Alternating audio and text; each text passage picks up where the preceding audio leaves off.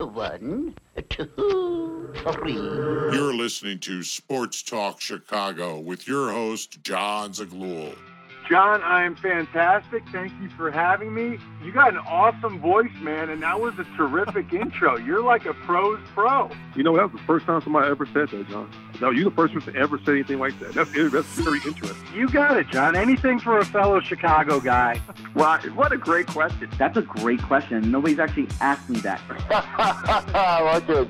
What a great question. I never heard that before. Chase, Chase, wait, wait, Chase Utley is what? You're saying he's not a Hall of Fame candidate? You know, it's it's funny. I, I you may be the only person that I've heard make that connection. Thank you, John, for having me. I'm doing great. By the way, you have an outstanding voice. Not sure about your face because I haven't met you, but your voice is great. You're doing a much better job than I ever did. You've had some heavy hitters uh, guests on too, man. So keep up the good work. But it's good to be with you, and I'm ready to talk sports.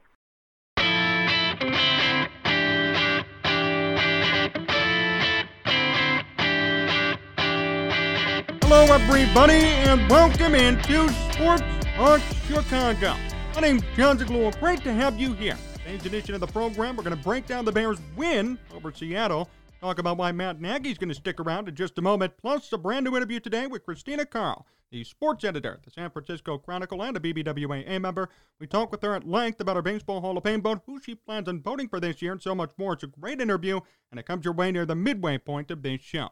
Remember, you can follow me on Twitter and Instagram at John Z Sports and on Facebook at Jon Zaghloul. If you want to watch more of this show, search up Sports Talk Chicago, Apple Podcasts, Spotify, YouTube, SportsTalkChicago.com. Well, didn't expect this. I was hoping, like probably many of you, that Matt Nagy would have been fired after the game yesterday. Ian Rapoport came out, big report in the morning. Now, if the Bears' losses piled up, he'd be fired. I don't often or ever say it's good to root for a loss, but yesterday, you better believe I was all over it. I wanted a loss. I wanted this to end. For those of you who don't know me, maybe you're new to the channel, I've wanted Matt Nagy gone since the end of last year. He's still here. So I watched the game. Certainly didn't expect that outcome. Nick Foles started. Actually played well, which I'm pretty surprised about. Russell Wilson didn't do bad either. And the Seahawks' run game was just so hard to contain. Yet, yet, the Bears won. I don't know how to feel.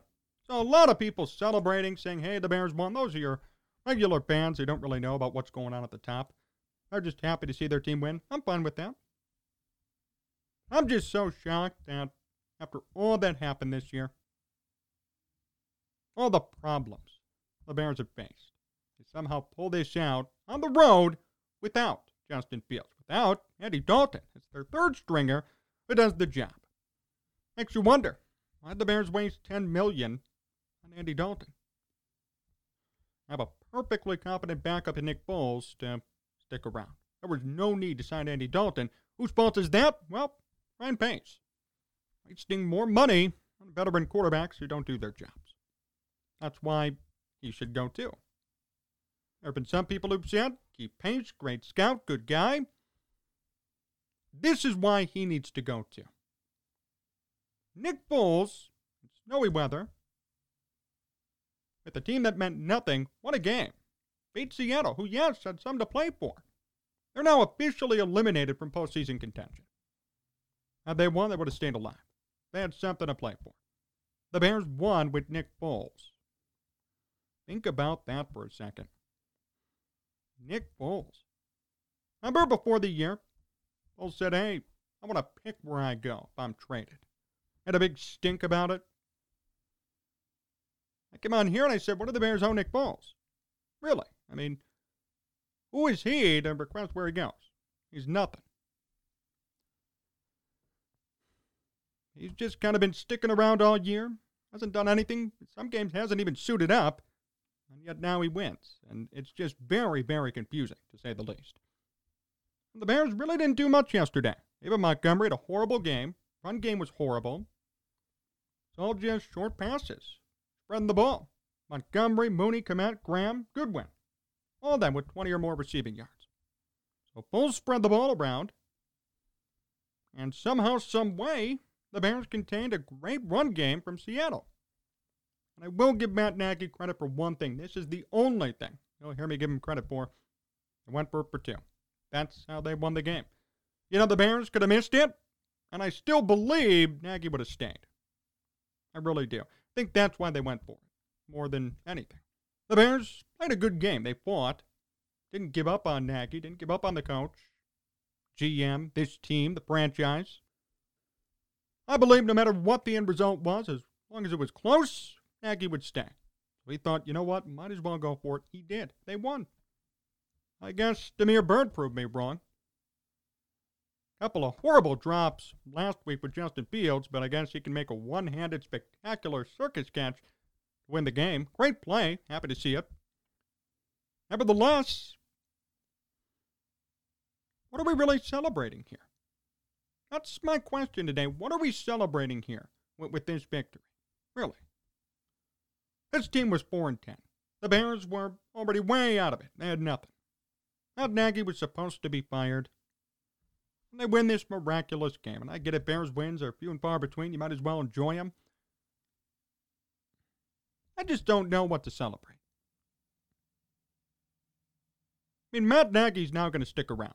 You know, he was asked a couple of times today at his press conference what's going to happen, and Wiederer, friend of the program, said Matt Nagy said he is operating under the assumption that he will be allowed to coach the final two games of the season.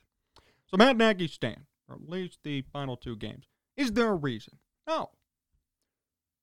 There's no reason for him to stay. And that's kind of what we're celebrating here by the Bears winning. According to Ian Rapoport, no final decision has been made on if the Bears will fire Matt Nagy. So now all of a sudden, the same reporter came out yesterday and said, hey, he's going to be gone if the losses pile up. Now there's no final decision.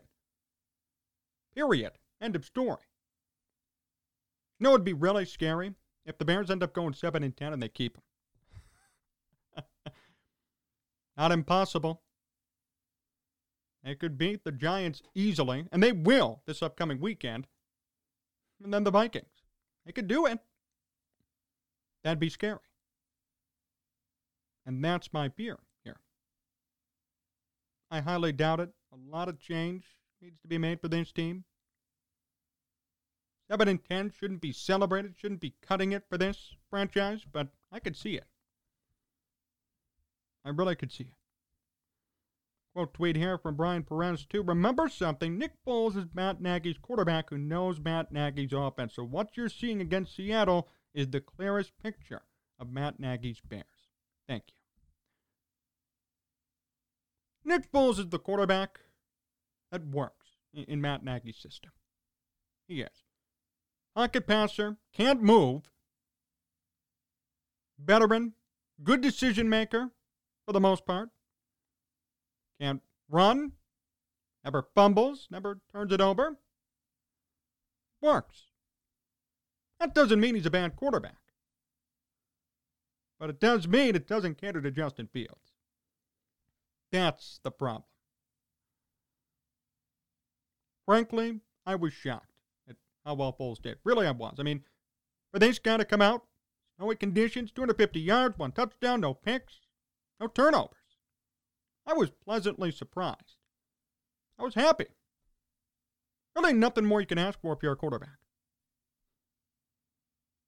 There's not one thing to complain about for Foles. Did great, really. But that's the problem. Last time I checked, the reason Matt Nagy was here was to develop Mitch Trubisky. Now Justin Fields. He's supposed to be here to develop. He's a quarterback guru, great offensive mind, offensive coordinator, good play caller, good schemer. Well, we haven't seen that, have we? Makes you wonder even more this stuff works for Nick Foles and nobody else. What about Andy Dalton? What about Chase Daniel, Mitch Trubisky, Justin Fields? That should be scary, actually. That Nick Foles did better in this offense than Justin Fields has all year. That was the greatest game of a Bears quarterback all season, really. Tell me I'm wrong. No turnovers, no mistakes, no snafus. It was all smooth sailing for the most part. Not many deep balls. 5, 10, 15 yard passes. No running, no mobility. They won. It indicts Matt Nagy in the end. And really think about it. If your best quarterback is Nick Foles, if he's the best at working in Matt Nagy's system, there's a problem. There's a problem there. I'm not comfortable with that. not happy. He was supposed to come here to develop Justin Fields, and so far, Justin Fields has seven touchdowns, 10 picks, leads the league in fumbles. Matt Nagy only works with established veterans who know better. It's not even a knock, like that's just the truth. So what? Great. Go to somewhere where they have an established veteran, work with them. But it's clear you can't develop quarterbacks. You can maintain. You could find a good game manager and win some games, bring along a couple of wins. Saw it yesterday. But you can't develop. I mean, look, at the end of the day, a coach isn't a babysitter. Coach is a developer. You want to get the best out of each and every one of your players, right? Not there to babysit, sit there and just watch them play, never coach anybody up. Watch the game unfold in front of you. That's kind of Matt Nagy. Think about it. Couldn't develop Mitch Trubisky. Now really can't develop Justin Fields. And the only quarterback who succeeded under Matt Nagy, really, was Nick Foles yesterday. Nobody all year has put up the performance Foles did, with no turnovers, clean game, 250 yards, one touchdown. That should be a severe warning sign. When your best quarterback is Nick Foles, you got a problem. Sure, Philly fans could say, well, they won us the Super Bowl. What are you talking about? Nick Foles is not a quality quarterback. I'm sorry. He's average. He's been a backup his whole career. And that's really it. I mean, he backed up Carson Wentz in Philadelphia. Didn't start. Whenever he did start, like with the St. Louis Rams at the time, he sucked. Wasn't good. Didn't work. But when Nick Foles is running your offense, that's a problem. You were brought in to develop somebody, to do something for someone. Young guy. How about the young players learn? Trubisky, Fields, all these guys. You didn't do it. Don't be rewarded for it then. Almost seems like the Bears won on purpose. Just to make sure Matt Nagy sticks around. And really, where was even this fight a couple of weeks ago? all of a sudden, it matters and you're going to play hard and got to beat the Seahawks on the road in snow. I mean, I'm surprised. We heard reports of Nagy losing the locker room. Guys not wanting to play there anymore. And what happened? Just perplexes me.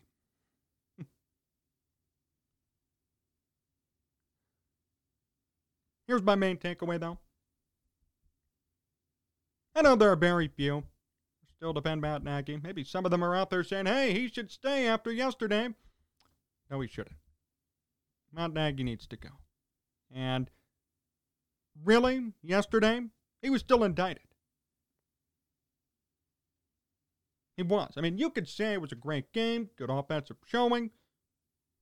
But Matt Nagy was indicted, no matter what. He's indicted no matter what happens over these next couple of games. Because if you're working with Nick Foles, if your offense is clicking with Nick Foles, why the hell is it not working with your top draft pick?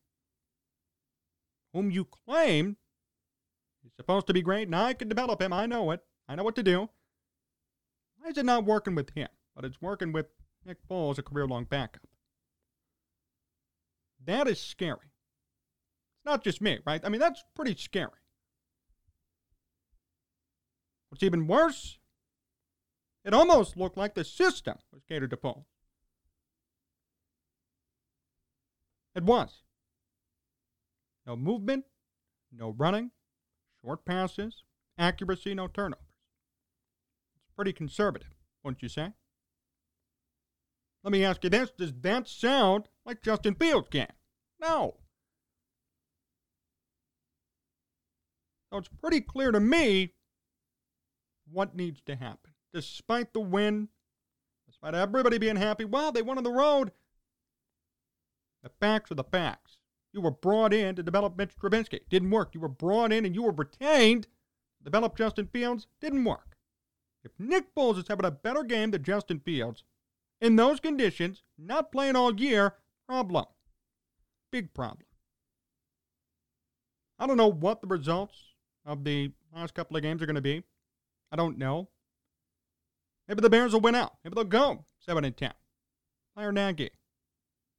Let's not get hasty here. Still, fire Nagy. We're not going to sit here and flip flop. And by the way, for those of you who think Ryan Pace should stay, the Bears paid $10 million to Andy Dalton. Nick Foles won a game on the road yesterday against Seattle. That's another waste of money from Ryan Pace for quarterbacks. If I were him, would have kept Nick Foles. Back him up. This Kyle Willis could have been the third string. Elevate him from the practice squad. You're fine. Could have saved a lot of money. Didn't work. Ryan Pace is a great scout. If you need a fifth round player, go to Ryan Pace. Seriously. But if you're looking for a quarterback, whether it be a veteran or a rookie, do not go to him. At the end of the day, what's the most important position in football? Quarterback. That's your franchise. So if you can't get the quarterback right, you can't be a general manager. You could be a scout. You could go find running backs, wide receivers, tight ends, defensive players. But if you can't find a quarterback, you are not fit to be a GM. Ryan Pace needs to go too. And as for the rest of this Bears team in this season, sure it'd be nice if they string along a couple of wins. But more than anything, again, what was the point of this year before everything started? Development. We need to develop Justin Fields. Need to develop him. That's what everybody said. Nagy Pace everybody. This is about developing Fields. Has it happened? No. By that virtue, this is a failure. That's why no matter what happened yesterday, as great as it was, some guys played exceptionally well. End of the day, it doesn't matter. If anything, Nick Foles, maybe will get a payday somewhere else. But leave here. and as for Matt Nagy, Ryan Pace, Ted Phillips, nothing changes. Nothing changes. Have felt good. Right? You beat Seattle on the road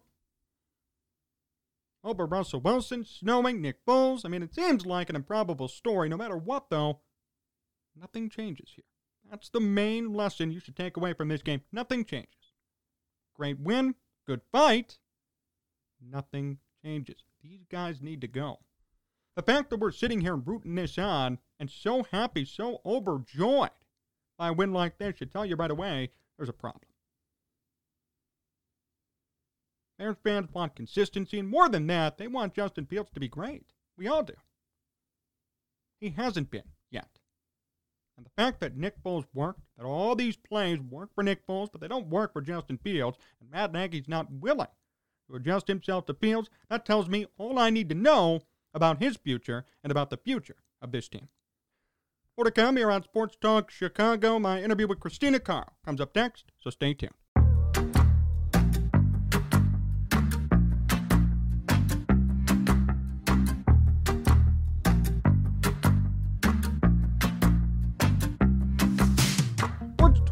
Chicago. Here at Jon Zaghloul, we are back and ready for today's special guest. She's the sports editor at the San Francisco Chronicle and a BBWAA member. Please welcome Christina Kahrl to the program. Christina, great to have you on again. How are you?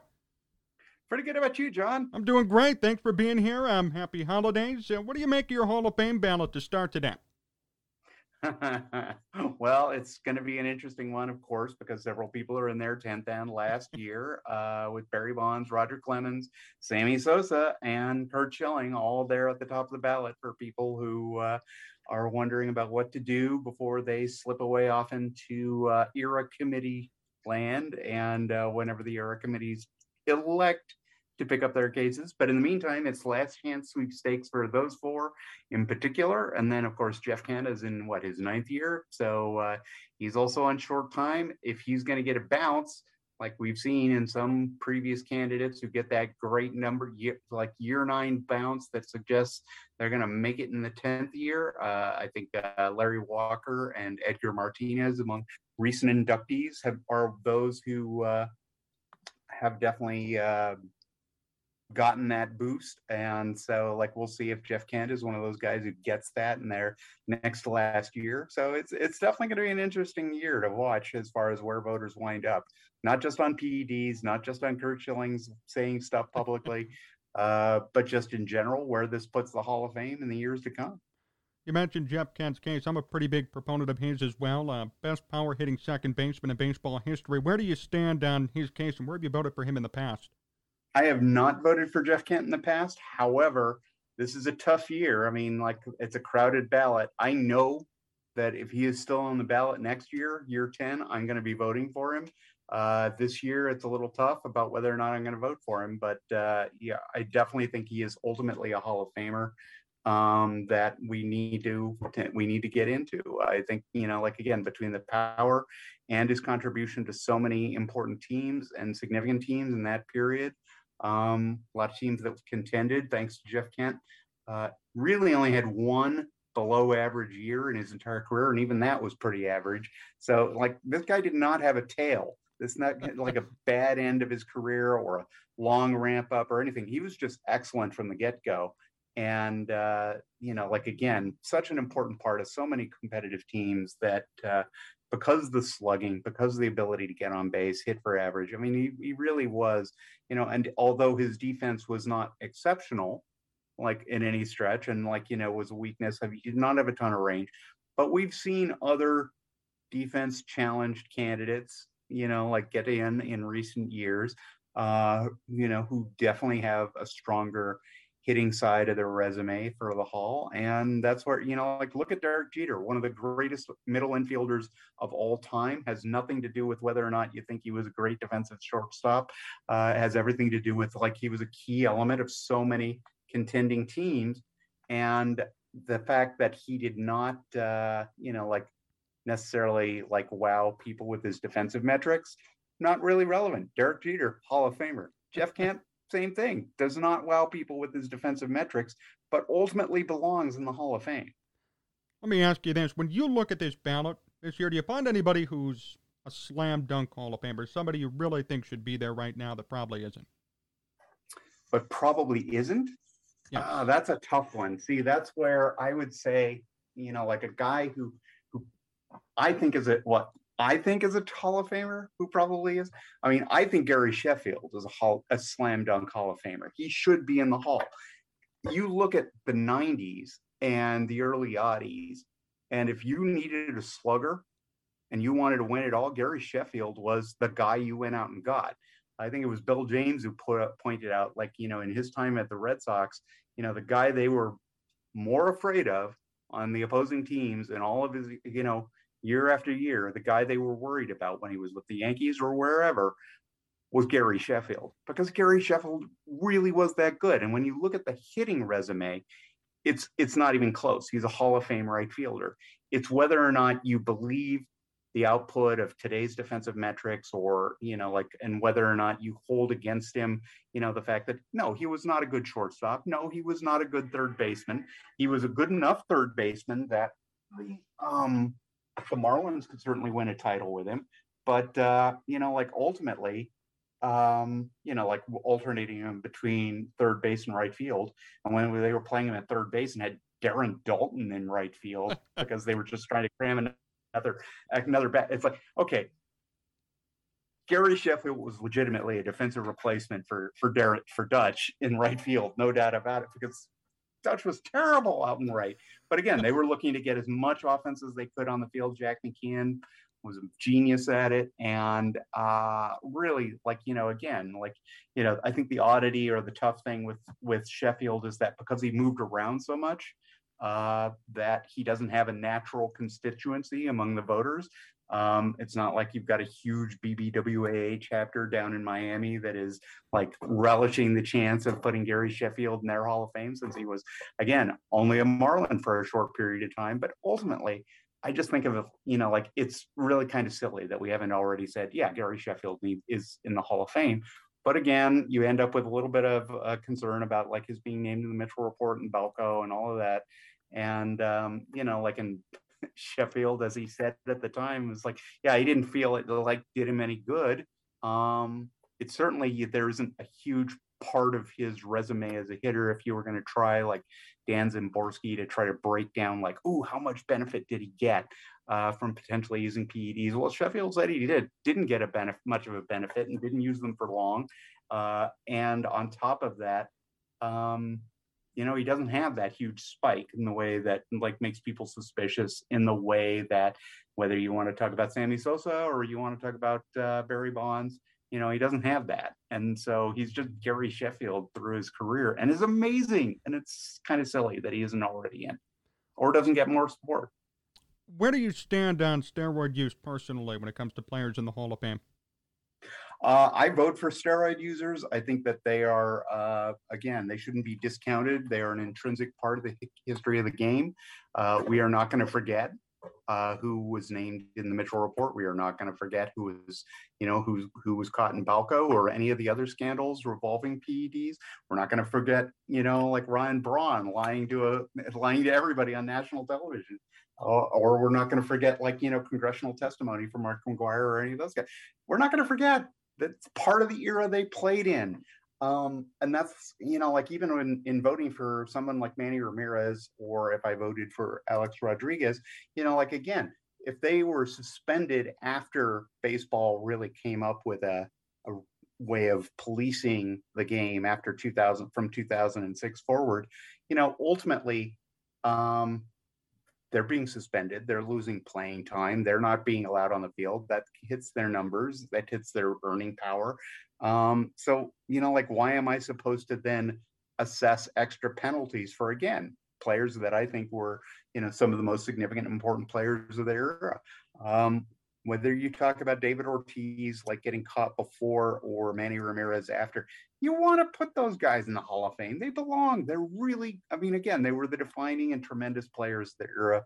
Um, I think getting getting hung up on whether or not they were on one side of the line or the other ultimately these were about guys who were just trying to be excellent trying to you know be their best possible you know selves and whether or not you know again results do vary. Not everybody got a big benefit from using peds that we can see. When you look go through the names of the mitchell report you see a lot of pitchers and you see a lot of hitters like adam piatt you know like guys who did not amount to anything in the major leagues. So again getting hung up on this from my perspective is more about sports writers almost avenging their own careers the fact that they didn't make it a big deal in the 90s they didn't make it a big deal until basically the owners started feeding them names and they didn't report it at the time you know at nearly the same volume that now suddenly people are upset about. And from my perspective it's like no you don't have to you don't have to do this. You you can acknowledge yeah they use steroids. Now sure baseball did choose and sports writers enabled um, you know this kind of more confrontational approach to the subject of PEDs. Uh, the owners used performance enhancing drugs as a brick bat to go after the players and run them down. You know, like when it was getting into you know the collective bargaining agreements of the early Audis. Uh, you know, baseball was still recovering from the ugliness of you know Bud Selig shutting down the world, like canceling the World Series in 1994, uh, the owners bringing in uh, scabs in 1995. You know, you can't talk about steroids and the way in which the conversation about steroids is changed as a result of owners using federal invest and you know using investigations to attack the players and undermine their position. And if you're not remembering that and you're not you know, allowing for the fact that, yeah, those guys who want to get those guys in the union, you know, if if you're not going to allow for the fact that that's a big part of their motivation, then you're not really getting into the full history of the game. Now, again, somebody in their wisdom, one of the committees thought it made sense to put Bowie Kuhn in the Hall of Fame. Somebody, for whatever reason, thought it made sense to put Bud Selig in the Hall of Fame. Uh, even though he collapsed, I mean, again, this is a guy who is an owner, was one of the people involved with collusion, trying to undermine the competitive balance of the game in the 80s and canceled the World Series and you know like is you know like I, it's it's just stupefying to me that like again people have this concern over steroids and it's like this guy nearly like multiple times tried to destroy and you know damage the game and we're upset about a guy you know like using steroids and maybe getting a benefit and maybe not give me a break. I, again like you know it's about cooperstown. It's about like hallowing the game. We should be in the business of the in the hall of fame and celebrating the game and its players. Um if it, we wind up in a situation where instead we're honoring you know we're, we're this is an institution that honors blood selling and keeps players out i just see that as fundamentally problematic Christina Kahrl here on Sports Talk Chicago. Christina, when you look at the ballot, how many players do you consider to be a Hall of Famer? You've said in the past there have been at times 14, 16 people on a ballot who you consider Hall of Fame esque. When you look at this ballot now, what's that number? That number is at 15 for me, which makes it really tough to get down to 10, obviously. I mean, I I I hated getting down to 12 and um and even and so coming back down to 10, you know, really was really very difficult. Last year, I made a point of making room for, you know, some pretty, what I still think of as some pretty significant pitchers that, you know, like might be edge cases for most folks. But when you look at like what Mark Buehrle or Tim Hudson and, you know, Andy Pettitte's better than either of them. But I mean, all three of those guys are borderline for most voters. But I look at it as, um, you're talking about tremendous pitchers. You're talking about like, you know, during the course of the game, history of the game, we're gonna we're going to run up against a real problem with starting pitchers going forward, where representation of who are the top starters in in their generation. That's going to be you know like after you get past like you know right now Scherzer and Verlander, who else is there? Who's going to have enough counting stats, enough numbers? Who's going to last long enough to have a three thousand inning pitch career? Not very many guys. And there aren't that many guys who can do that right now, anyway, in the first place on the ballot. So that's where I'm left with. Tim Hudson was a tremendous, you know, the best pitcher of the Moneyball A's, uh, the most durable, key component for like you know competitive Braves teams, and also chipped in with the Giants at the end of his career. Uh, 20 game. I mean, he, he had a, he had an excellent career. Andy Pettitte had a better career still. Mark Buehrle had was you know again tremendous athlete, tremendous fielder, but also, you know, spun a perfect game and was re- remarkable. And again, a guy condemned to contribute to so many teams that weren't very good, but ended up having a superb career. You know, he's kind of almost the latter day Rick Reuschel for this generation in terms of like a guy who should be in the Hall of Fame, but it wasn't his fault. He, he happened to work for a team that wasn't reliably competitive. Um, but because he doesn't have that, you know, pizzazz of being associated with a great team. Uh, a lot of voters are just sort of like, eh, Mark Buehrle. it's like, no, if you got to watch Mark Buehrle, Mark Buehrle was awesome.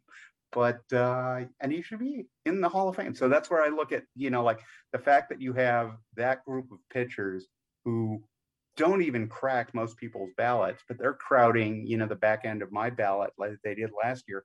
And where do I wind up with them? And, you know, like ultimately, you know, if we wind up in a situation where at a time when the game has 30 teams as opposed to 16 uh, and is inducting fewer pitchers today than and particularly fewer starting pitchers today than you know like some of the mediocrities from the 20s and 30s who got you know, like thrown into the hall of fame you know in the 50s and 60s um, just because they were in a hurry to make sure that they put everybody associated with the 27 Yankees outside of the catchers, you know, into the hall. I mean, some of this is just sort of, from my perspective, um, not just about fairness, but it's about like, look, ultimately, if it's on the writers making people famous when you talk about fame, well, you know, you should be making people like Mark, Bur- you should be in the business of making players like Mark Buehrle famous because Mark Buehrle was incredible to watch play. And so, and if you can't do that, and you then say like, well, and he wasn't famous. Well, you know, that's about media. That's about narrative. That's about like, you know, getting the story right. And if not enough people are paying attention to great players play, again, I'm not going to punish the players and as a voter because not enough people were trumpeting this guy is really something. Um, but that's my attitude towards it, where it's like, you know, the hall should be in the business of hallowing, remembering, and treasuring great performance. Is there anyone on your ballot last year who may drop off this year? Or vice versa, is there anybody you didn't have last year you might be thinking about adding this year? Oh, it's so tough. I mean, you know, like I've had Andruw Jones and Billy Wagner off and on my ballot, and I would love to, I would love to have room for them in the same way that I would love to have room for Jeff Kent, and in the same way that I would love to have all room for all three of the pitchers I just talked about. Um, but you can't because I, I mean, again, every year there's also the difficulty of um, you know new people being added. David Ortiz is, was an incredible player. I don't care that like you know again one test result. Um, defining player for so many of the great Red Sox teams that like you know not just broke the curse but kind of again built a, something of a of a odd you know peripatetic dynasty you know during the oddies and early early uh, teens that you know just a tremendous ball club, a performer that everybody recognized, respected, enjoyed, embraced. The notion that DHs are not a position it's been 40 years and almost 50 years now. it's ridiculous. Get over it. Ultimately, you know, if we've got Harold Baines and, and Edgar Martinez and other players who played a significant portion of their career at DH, in the Hall of Fame. I mean, Ted Simmons, for God's sake. I mean, which is great because it was Simba just obviously belonged in much sooner as like in one of the great catchers of the 70s. But um, you know, like these are people who owe a significant portion of their career to the existence of the DH or their career to the DH. Just get over it. David Ortiz, how can you not talk about David Ortiz if you want to talk about baseball during the course of his career? Um, so, you know, that's where you got to make room for David Ortiz. Uh, what do you do with A Rod? A Rod's a new one as well. And so, like, you know, there are people who are like, well, he's not a first ballot Hall of Famer because he did get caught. And, uh, but again, I'm, I'm uh, beyond the people who, you know, the people who still play that game as far as like, well, I don't want to contribute to a first ballot because that seems like I'm endorsing, but ultimately, yes, he's the Hall of Famer. It's like, okay, whatever you know calculus you end up going through to basically justify it to yourself that you're not going to vote for him now but you're going to vote for him later. Okay whatever. Again i'm like if you gave me the space to vote for every hall of famer i would. Um, but again that's where you know like we we you know because then that would be a different mission if your mission is to if they if you expanded the ballot and said like okay name everybody you see out there who's a hall of famer then as a voter, as, uh, from my perspective, whether you keep the character clause or not, I would be obligated to name like, you know, all 15 or 17 people that I think, you know, might merit Hall of Fame inclusion. Uh, but that said, I believe in the big hall. I believe believe the game is twice as big as it was, you know, um, almost twice as big as it was, you know, when they created the Hall of Fame. And you know, the standards having been set by previous precedents uh, on top of like you know consideration for you know what truly is fame i mean again i i believe in a big hall i believe that you know we can't forget about you know great players in the 80s and 90s and and into the present um you know i'm somebody who believes you know we should be talking about Orel Hershiser i'm somebody you know i think we should be talking about fernando valenzuela um that you know like again great players who truly were famous, you got to put him in the Hall of Fame. I mean, Fernando's so famous, it's almost kind of ridiculous. It's like he brings too much fame to the Hall of Fame. Fernando Mania was amazing, not just for Mexican Americans, but just for what it was as a cultural moment in baseball history, but sports history. And so the fact that, like, you know, we haven't even had a conversation about Fernando now for years, it's, it's kind of ridiculous because it's like Fernando's big. He's a huge deal. Why are we not talking about it? Or Hershiser. The only reason the Dodgers win a World Series in 1988 with the most, you know, improbable roster isn't because of Kirk Gibson hitting a home run of Dennis Eckersley, although that was direct. It's because Orel Hershiser threw the scoreless inning streak and was amazing. Was the most on pitcher in the history of on pitchers. Um, you know, like 10 years from now, if we're arguing about Madison Bumgarner, how do the Giants win in 24? How do they win without Madison Bumgarner? They don't. They don't. I mean, again, that's our. That's like you know, some of these guys. If you're going to talk about putting the capital F in fame, there are guys who are not there yet, and they should be, because ultimately it's not just about the counting stats. It's ultimately about who defined or redefined baseball. And there are just tremendous players we should be talking about, and we're not. And that's unfortunate. At this point, do you see anybody getting in this year? Uh, I actually I do think that uh, Papi is going to probably get in in his first year. I, I'm not going to be surprised. I mean, it's going to be close, maybe. I mean, like you know, I wouldn't be surprised if his original, his first ballot is like you know he's in the high 60s or something, and people say, okay, it's going to happen. But yeah, if I had to pick any one person who's definitely going in this year, I would say it's David Ortiz. Um, if you, I thought that you know there would be enough people who would finally come around on Barry Bonds. I'd like to see that, but I just I don't know if I, we can count on that happening at this stage. Um, I don't know. I, I don't know if like we've gotten to that point in time where enough people there's enough distance from it that enough people feel comfortable, or if they still want to just continue to sound off about like how they feel about steroids and you know how they've essentially collaborated with owners. I I just again I feel immense frustration about that, but you know what you're going to do. People are going to vote the way they're going to vote. Um, I don't think Schilling makes it. I think it's. Uh, I think his asking people not to vote for him gave plenty of people all the excuse they needed to say, "Yeah, well then I'm not gonna." Okay, um, and go to the era committees, and then the era committees will have a very interesting problem on their hand as far as whether or not they decide to uh, grab that particular tiger by a tail. Not that he ever pitched for the Tigers, but um, it's going to be interesting whether or not they embrace that because it's going to be a controversial moment if uh, if you put Curt Schilling behind a podium and what's he going to say? But you know, as an institution, I totally res- I I you know, although I have not voted for Curt Schilling, I do respect everyone who makes a choice to vote for him. That's their call, their ballot, and uh, I'm not going to disagree with that. I think the case is strong, but in the same way that I see, you know, a Hall of Famer when I look at Andy Pettitte or Tim Hudson, if I had you know, a open ballot for no end of spaces, then I wouldn't have the opportunity to say like, well, I need to also make room for these guys because I'm limited to 10. Uh, I get to make those choices, but uh, every voter does. And that's why I don't really have an issue with people who make active choices to vote for someone uh, as opposed to people who are, you know, I, I, I, just I don't have a problem with people who basically end up supporting. I understand the reasons why.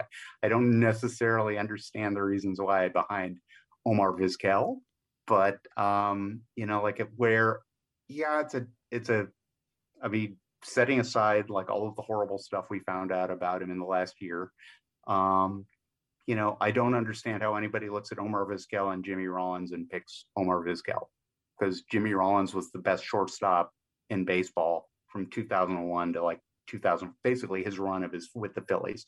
He's he's if you look at if you total up war alone i mean and war is an imperfect stat but a good sorting tool and kind of aggregation of value to give you at least a general idea of how good a guy was um, relative to his peers um, and then you can start parsing and getting really more into the weeds but jimmy rollins is number one in war among Major League Baseball shortstops from 2001 to 2014. He's he's one of the two players basically that give you that great Phillies team that like won, you know, five straight NL Easts and, you know, won a couple of pennants and won the World Series in 09.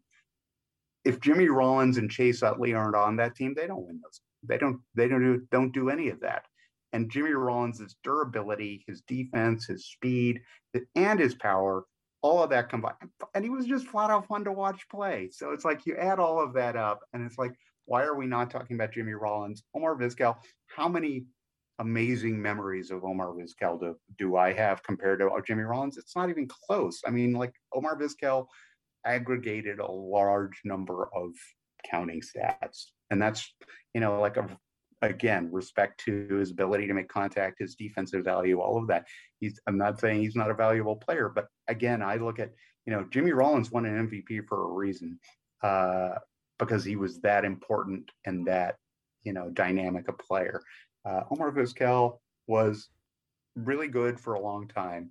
And so, you know, that's where you get into why would I pick one over the other? Well, Jimmy Rollins made a huge difference. Omar Vizquel contributed to a number of good teams, but Jimmy Rollins is a reason you win by himself. And that, you know, for me, when you look at everything that he did, it's just kind of I, I hope he doesn't fall. I mean, that's if there's one guy to to anticipate a question, if you ask it, guys who will fall below five percent and shouldn't uh, on their first on this year.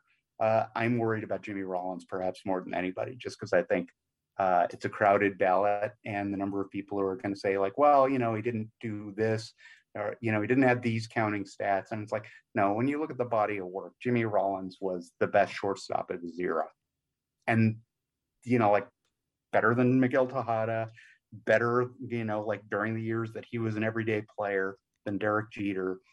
So why aren't we talking more about Jimmy Rollins? And it's like, well, you know, like the Phillies dynasty wasn't as big as the Yankees dynasty or as long or win as many titles. And it's like, yeah, well, it's a competitive dynamic, you know, like there was a lot of competitive balance in the oddies and, and early early teens. And, you know, like you had a lot of teams in in with potential to win. And the Phillies were one of them. And again, that where it's where I get back to Jimmy Rollins is a big part of that reason. And you gotta you gotta respect that. But that's me. I hope he doesn't drop off.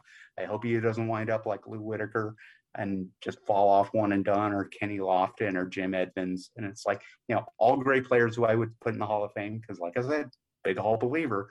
But um, it's just ridiculous that again, some of the most important, particularly up the middle players of their era, are, are basically getting overlooked.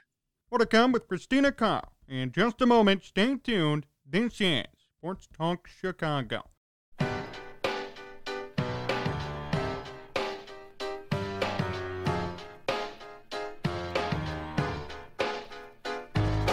Christina Kahrl still here on Sports Talk Chicago. Christina, two more questions before we finish up. First off, your reaction to Minnie Minoso getting in was one. Relief, joy. I, I just it it was it's so overdue. And I know I this for me, I mean, like again, um, you know, I had the privilege of being the last person to interview Minnie before while he was alive. And um, I know the family and being able to talk to Charlie Minoso uh, his youngest son that day uh, that we finally got the both the day that his father passed. But then, like you know, just a couple of weeks ago, the with the news that his father finally made it in, I know Minnie was um, in that last interview very uh, upfront about how much he wanted to go in while he was alive. That he he was and he was exasperated that he had been made to wait as long as he already had.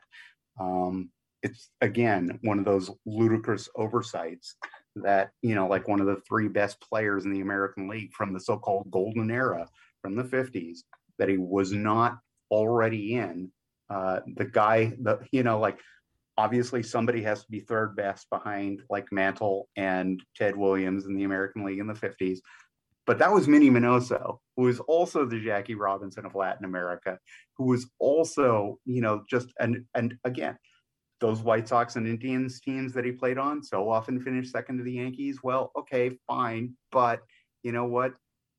Again, they made a good run. They they made the Yankees play for it. So, and a big part of the reason why was Minoso. So the fact that he's finally in, finally gotten the respect he he long deserved. The idea that he also gets to go in with Tony Oliva is is a big deal from my perspective. He was outspoken about how Latin American players had been shorted by the Hall of Fame's process, that Tony was one of those players. Luis Tiant, it would have been wonderful if he had gotten in as well this time around. I mean, El Tiante is still with us. He could still get in. I still hope he gets in. It's certainly overdue for him as well. But I know he would have been happy knowing that he got in the same year as Tony. I just wish it had been five years ago. Before we finish up today, last question. Why does Keith Olbermann always hate your Hall of Fame ballots? Oh, I, I honestly don't know. I mean, he was what he he was the person. He was speculating that I would drop Derek Jeter from my. I'd like that I would be the person who didn't vote for Derek Jeter or Mariano Rivera on their. And like, no, I I again, I that's where you know, like again, I've, I've for whatever reason, uh, the people who want to still avenge their childhoods uh, whether it's like you know the people the boomers who are you know like still treasuring the players of the 50s and 60s uh, and don't really care about like the 80s and 90s. I don't know. I I just I find it a little silly. I find it a little sad the way some people get angry and and bend out of shape about this. But ultimately, I, I guess I look at the Hall of Fame and the vote process of voting for the Hall of Fame. It's fun. It's supposed to be fun. It's supposed to be about recalling and celebrating, you know, players who were again have given us so much joy on the field. And why can't we remember that when we look at what they've been able to do? Um, I I just um, Ann Killion wrote a great column today in the column or, or for the San Francisco Chronicle of getting into why she didn't vote this year. And a big part about it is the the level of anger, envy, spite, vindictiveness, call it what you will, but that the, the amount of vitriol around this conversation. Uh, and that's where, you know, it, it's an unfortunate sign of the times. Keith Olbermann contributes to that by doing what he does and how he chooses to talk about this. But um, but you know, that's where I would respect Keith. You know, like I respect Keith's opinions on the subject of baseball, but I don't uh, make it personal. I guess is really what it boils down to. Where I think, you know, again, I think that that baseball should, as a matter of fact, just embrace that the game is bigger and needs to celebrate everybody. Uh, and he looks at the Hall of Fame perhaps and sees it as uh, I, I, I shouldn't even characterize Keith's comments, but just where I, I find them interesting. But uh, yeah, I don't I don't understand why he's convinced I've got it out for the Yankees. I don't understand why he thinks I wasn't going to vote for Derek Jeter or Mariano Rivera. Um, but hey, again, that's where I I I respect great Yankee. I mean, I'm voting for Andy Pettitte, and and I clearly don't have it out for the Yankees. I think Jorge Posada and Bernie Williams are people we should be talking about, or you know, like again, guys who are short, maybe did not get as much consideration in the process as this. So I don't have a an a bias against you know the East Coast because I'm here on the Best Coast, but uh, you know that I don't want to say I'm biased, but you know, that's where I I guess, you know, Keith Keith is looking for reasons to get angry and uh, he does not run out of them. Well, Christina, thank you so much for joining me. Always a pleasure to have you on. Uh, best wishes at the San Francisco Chronicle, and hopefully there isn't too much hatred around your ballot when it comes out next week. Thank you so much. Oh, we'll see. Thank you, Jon. Definitely a pleasure. I talked there with Christina Kahrl. That'll do it for us today here on Sports Talk Chicago. Big thank you to Christina Kahrl herself, Matt Dubio, WCKG, Jim DeTalb, and Marlboro Entertainment for making this show a success. Remember, you can follow me on Twitter and Instagram at Jon Z Sports and on Facebook at Jon you want to watch more of this show, search up Sports Talk Chicago on Apple Podcasts, Spotify, YouTube, and SportsTalkChicago.com. Another great show comes your way tomorrow. Thank you so much for listening. Till then, stay safe and so long, everyone. No! No! Mirror the turtle!